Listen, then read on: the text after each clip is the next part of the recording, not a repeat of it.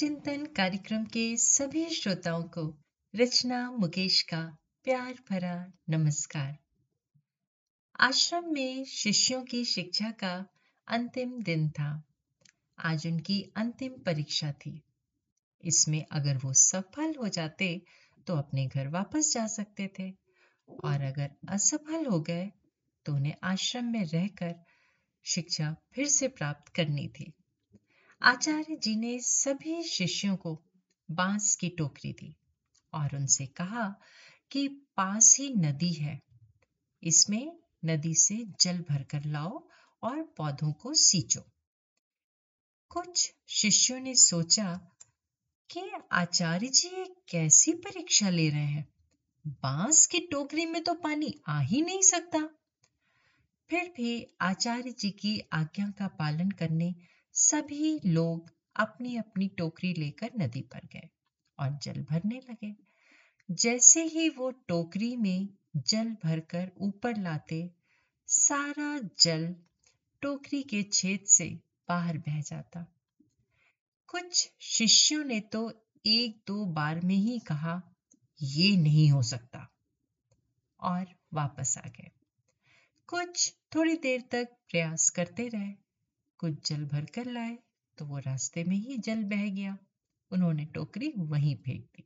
उनमें से तीन शिष्य ऐसे थे, जिन्हें अपने गुरु की बात पर विश्वास था।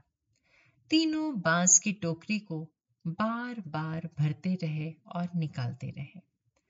लगभग घंटे भर बाद उन्होंने देखा कि बाँस की टोकरी में पानी भरने पर वो नीचे नहीं गिर रहा है। क्योंकि इतनी देर में टोकरी पानी से भीग गई थी और बाँस फूल कर आपस में एक दूसरे से चिपक गए थे, जिससे छेद बंद हो गए थे। तीनों जल से भरी हुई बाँस की टोकरी लेकर आश्रम आए और पौधों को सींचा। आचार्य जी ने परीक्षा परिणाम घोषित किया, जिसमें ये तीनों शिष्य ही सफल हुए।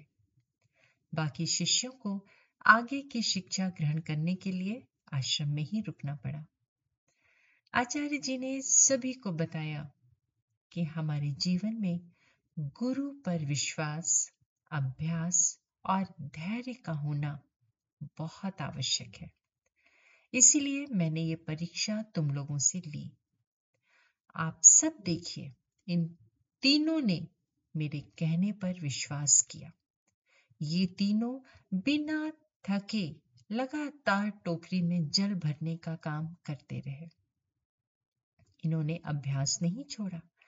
अंत तक धैर्य से प्रतीक्षा की और विश्वास, अभ्यास तथा धैर्य से सफल हो गए।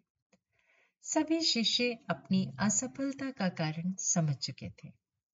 सच, दोस्तों, श्रद्धा आध्यात्मिकता के महल की नींव है।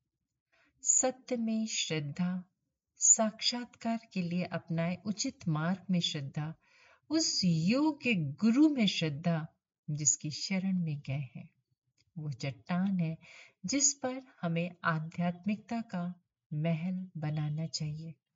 और यदि हम वास्तव में सफलता प्राप्त करना चाहते हैं, चिंतन ज़रूर करिएगा। आप सबका दिन शुभ व मंगलमय हो। अब अपनी दोस्त रचना मुकेश को इजाज़त दीजिए। नमस्कार।